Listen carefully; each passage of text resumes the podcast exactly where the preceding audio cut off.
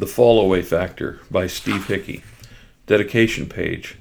To Caleb, I love seeing your hunger for God, your passion for theology, and your ambition for ministry. Hickey's Cross Finish Lines. Acknowledgements. I know no place on the planet where people long for the coming of the Lord more, or are being better prepared to be faithful to the end in the International House of Prayer in my hometown of Kansas City. It was Mike Bickle's teaching on the Omega course that provoked me to write this book. I wrote and taught this in our church as a follow up to his Omega course.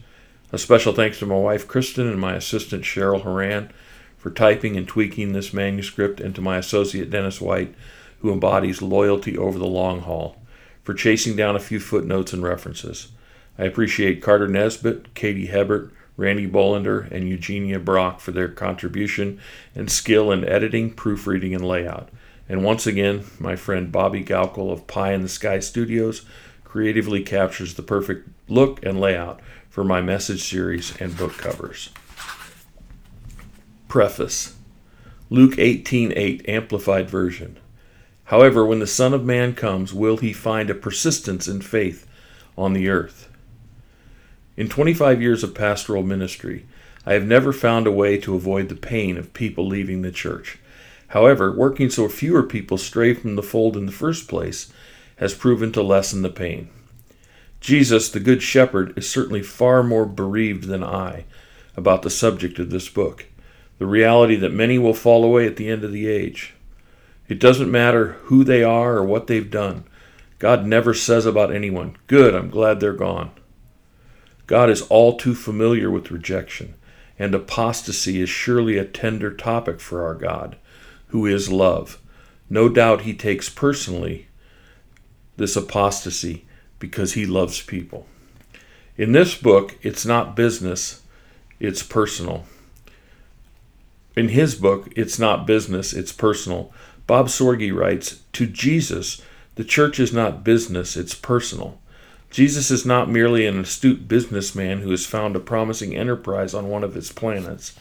Rather, Jesus is a lovesick bridegroom who has come to win the affections of a bride. Love isn't business, it's personal. Granted, bailing on your church is not the same thing as betraying Jesus, yet there is a connection and they are related. Church membership covenants mean very little today. They are great until the first conflict then people somehow feel released from any and all commitments they have made to a local fellowship. If the bride struggles to stay faithful to each other in good times, how will she fare when the hour of darkness comes? If Jesus is faithful to his bride, perhaps we should be faithful too. Though I won't devote an entire chapter to this point, it needs to be made. One of the great antidotes to apostasy is to stay connected in accountability with others. Quote, Hebrews 10:25 Let us not give up meeting together as some are in the habit of doing, but let us encourage one another, and all the more as you see the day approaching. The entire book of Hebrews is about not shrinking back. It is a call to persevere. There are a number of reasons people turn from Jesus and fall away from the faith. The focus of this book is what I believe to be the seven big causes.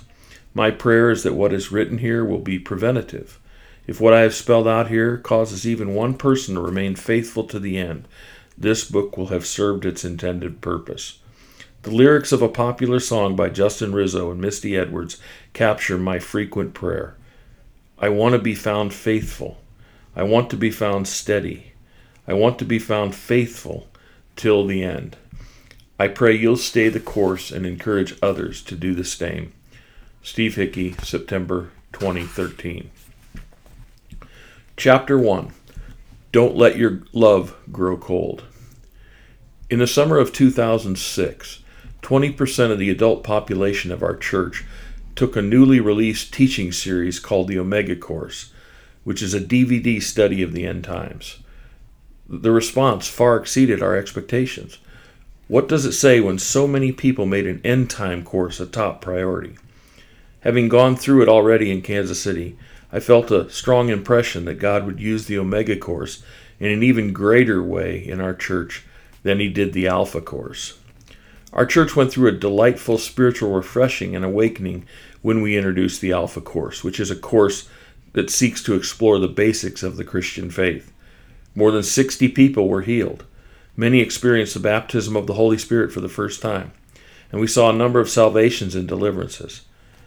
But that summer of 2006, I had the sense that God would use the Omega course in even greater ways to more fully align us with Him and prepare us for what lies ahead.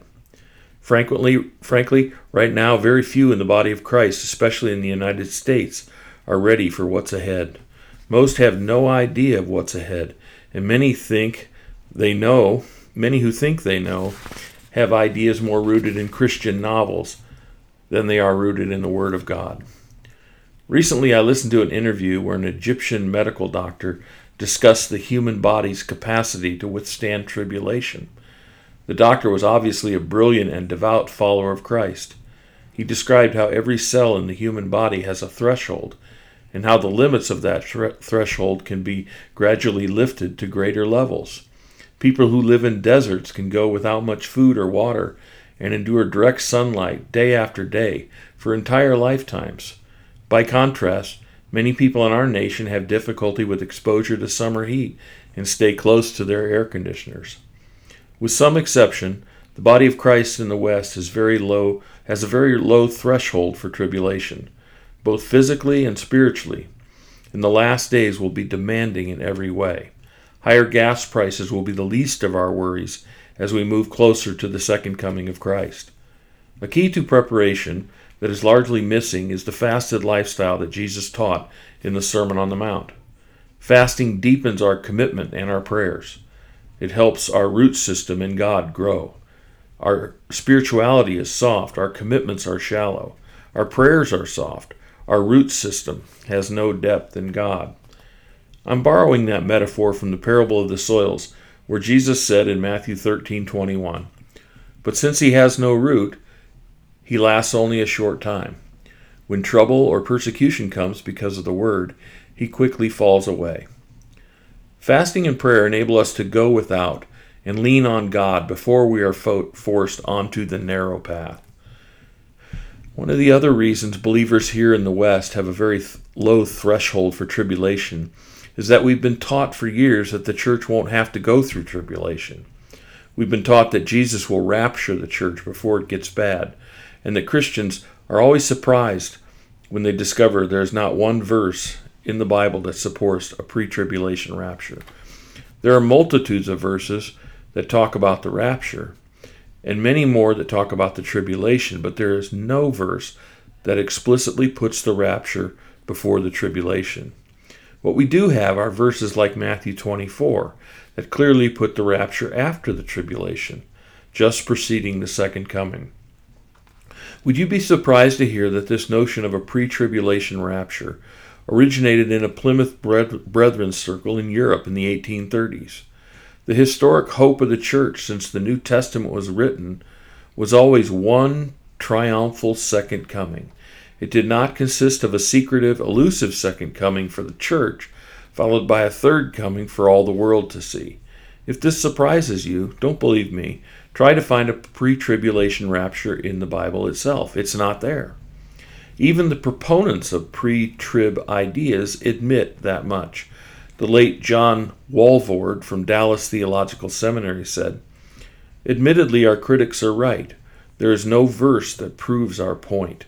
However, we can induce it.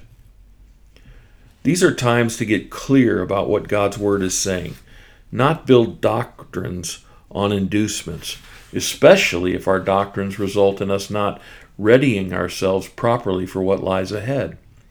What God's Word says is not always the same as what the television preachers and prophecy shows are saying. I know that it's much easier to listen to Hal Lindsey and Jack Van Impe than it is to look it up yourself. And maybe you aren't listening to anyone on the subject.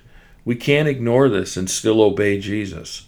He explicitly commanded us to watch, be vigilant, and pray lest we fall asleep and get caught off guard and not have enough oil in our lamps to last the night. To disregard the end times is to cut more than 150 chapters from the Bible. What you will find in the Bible are multiple verses that speak not of a rapture from tribulation, but of a great falling away during it. We need to be far more concerned about falling away than flying away. So far, this is all review for those in the Omega course, but it's a critical foundation for me to lay before I dive in here to material that is not covered in the course. Presented in the Omega course are two extremes related to Jesus' return. Joel 2:11 says, "For the day of the Lord is great and very terrible; who can endure it?" It says in Malachi 4:5, "I will send you Elijah before the great and terrible day of the Lord." the great and dreadful day of the Lord. Great and terrible, great and dreadful. Many are afraid the end times. Many are afraid of the end times, but this will be a great time to be alive. Here is a partial listing of the positive trends during this time period, and you can see there is much to which we can look forward. The greatest outpouring of the Spirit of God is yet ahead. The greatest revival ever is yet ahead. There will be a great ingathering of souls, miracles, the salvation of Israel, the church operating in power and authority, supernatural provision, direction, and protection. There will be cities of refuge and pockets of mercy. The dead in Christ will rise. We who are left will meet Jesus in the air. We get new bodies. Jesus returns to the earth to be king for 1,000 years. Satan will be bound and thrown into the lake of fire. There will be a new heaven and a new earth. There is much to look forward to. It will be a great day, but it will simultaneously be a terrible day. There will be an outpouring of the most severe judgments by God ever seen. There will be great convulsions in nature, wars and rumors of wars, the rage of Satan against the church retaliation, persecution. Two severe waves of death where the earth's population is cut in half. The Antichrist will emerge as the most cruel and evil one to ever live. A false prophet will deceive the masses. There will be an abomination of desolation and many martyrs, and a great falling away, a great apostasy. This book is about this great apostasy. A good place to begin is with a definition. Apo means away, and status means standing. The International Standard Bible Encyclopedia gives this definition for apostasy a standing away from.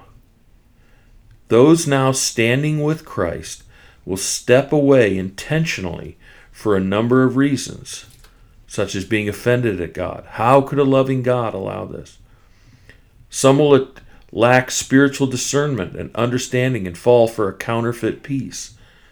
Others won't be willing to stand with Israel. The deception factor will be high in those days, and some will step away from Jesus, thinking this other fellow has better answers for the world's problems. Apostasy is the word for falling away from the faith. 1 Timothy 4 1 says, The Spirit clearly says that in latter times some will abandon the faith. 2 Thessalonians 2 3 says, Let no one deceive you, for that day cannot come without the coming of apostasy first, and the appearing of the man of sin. Apparently, this falling away will not be a small thing. This verse is telling us it's going to be equally significant of a sign as the emergence of the Antichrist. It is no secret that membership in mainline churches continues to decline, but this is small potatoes compared to the magnitude of the end day defection. In 1997, we brought Franklin Graham to our city to do a crusade, and thousands came to Christ. Yet I have talked to other pastors in the city about how none of us saw an increase in church attendance. Crusade evangelism is wonderful, but the statistics are not so great. Studies show that only about 3% of those who accept Christ at a crusade end up following Christ. That's a sobering statistic on following away, on falling away. But the end time defection is a defection from within the flock. This falling away is not just from the church, it is a falling away from the faith. It will go beyond backsliding and backpedaling into the realm of betrayal and renouncing core Christian beliefs. There will be many who are now settled in the fold, whose lamp oil will run dry before the night is over.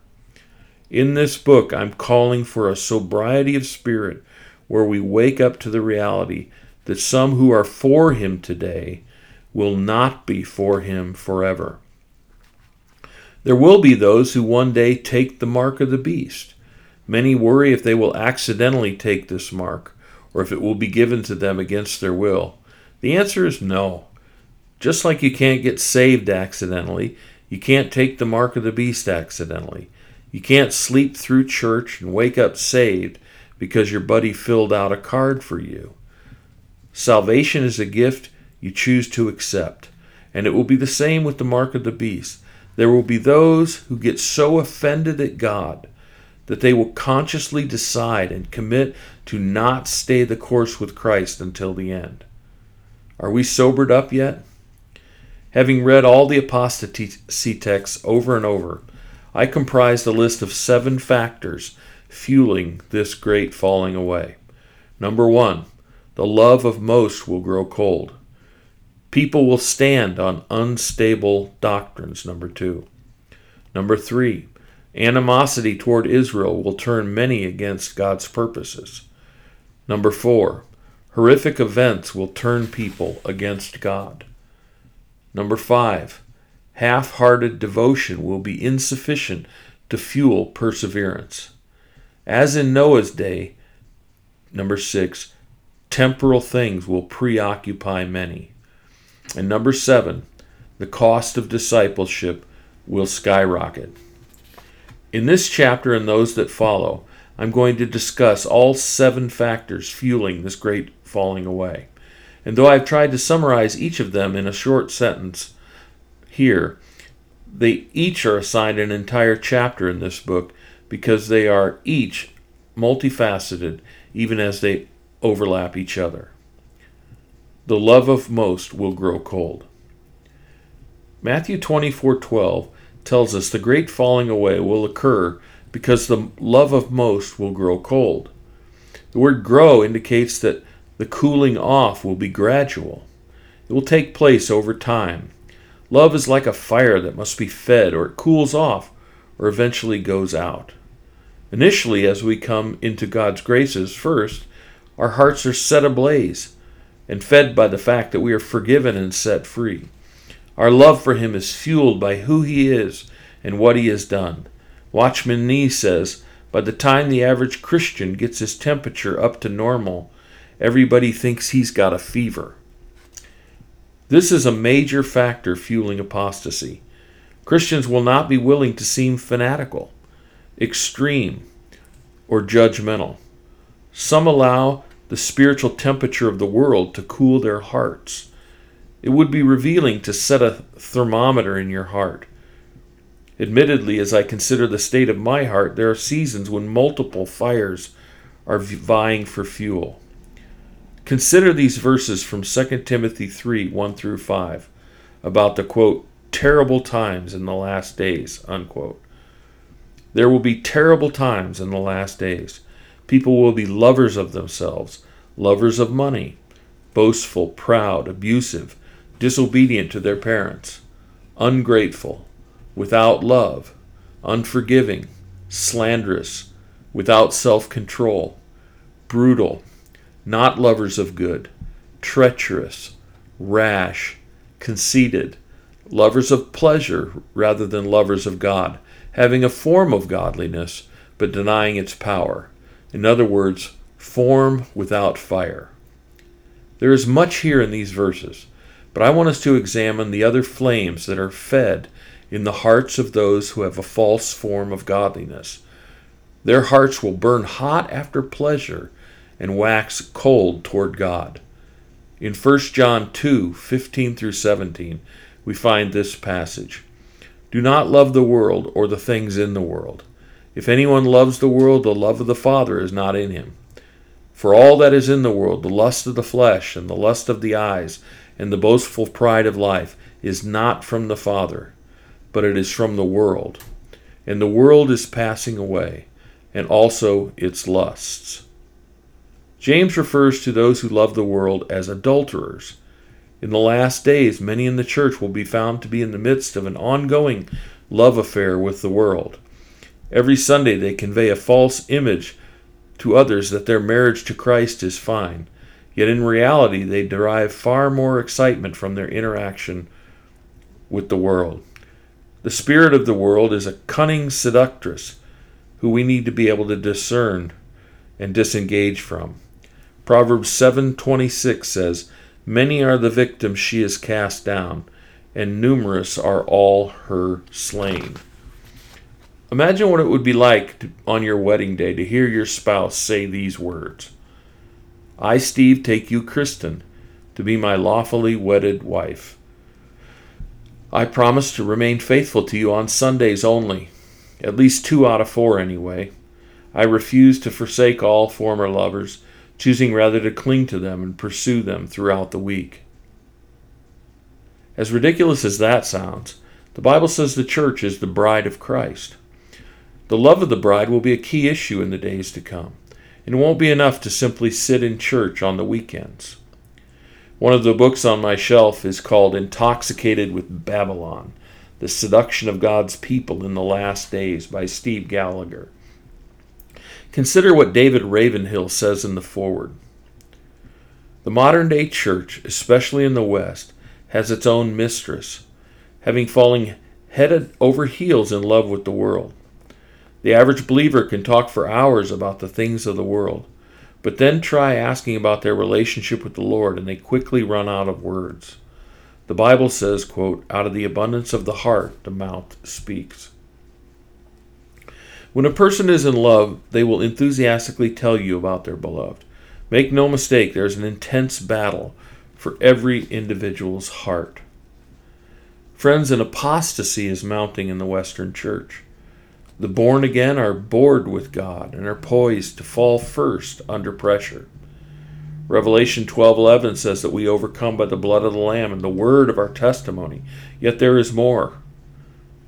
The verse actually says we overcome by the blood of the lamb, by the word of our testimony, and because we love not our lives unto death. Those who overcome love one thing, him. They long for him alone. They are increasingly lovesick for his return. Nothing else about this life has their hearts. In the very last paragraph of the Bible, we read, quote, The Spirit and the bride say, Come. Unquote. Even so, come, Lord Jesus. Notice how in the last days there will be a remarkable unity between the Spirit and the bride. The two will be in sync. There will be no division between the Spirit and the church. Today there is only a growing unity between the Spirit and the bride. However, many churches, including our own for a season, bring grief to the Spirit and quench the desires of the Spirit's operation in the church. Some say the Spirit is not really operating in any noticeable way in the church today. Others teach that the Spirit will be removed from the earth in the last days. Those ideas are nowhere in the Word of God. What we find in the Word of God is such a great outpouring of His Spirit on the church in the last days that the longings of the Spirit and the longings of the bride are the same. We will see the culmination of the desire of the Spirit and the bride. And what is it? It is an intensified longing for Jesus to come. The Spirit and the bride say, Come. Come, Lord Jesus. You are our heart's desire. Our hearts burn with passion for you. In the end, God will simply give people what their hearts have desired all along. Those who do not want Him in their lives today will not be forced to spend eternity with Him. We will all get what we long for. Those with hearts set on temporal things will be greatly disappointed that they were not more lasting. And those who reject the seduction of this world today won't fall for it later either. Don't settle for form without fire. If you want to foster a hunger for Him, start fasting from all the rest. Pray prayers like, God, I want you more than I want my dream house. I want you more than I want anything else. If I don't get you, I'll die, and that is okay too, because you are my promised reward. My wife is the one who led the way for me to come out of the realm of form without fire. I used to love a good debate about Jesus being the way, the truth, and the life more than I loved Jesus. Lots of people in the church are like this. Their faith is about everything but Him. We need to come to the place where it's only about Him. I'll give you this passage in two paraphrased translations. It's from the Song of Songs 8, verses 6 and 7, which is basically about the love between Christ and his bride. First, from the Good News Bible Close your heart to every love but mine. Hold no one in your arms but me. Love is as powerful as death. Passion is as strong as death itself. It bursts into flame and burns like a raging fire. Water cannot put it out. No flood can drown it. But if anyone tried to buy love with wealth, contempt is all they could get. And now from the message Hang my locket around your neck, wear my ring on your finger. Love is invincible, facing danger and death. Passion laughs at the terrors of hell, the terrors of hell. The fire of love stops at nothing. It sweeps everything before it. Floodwaters can't drown love. Torrents of rain can't put it out. Love can't be bought. Love can't be sold. It's not to be found in the marketplace.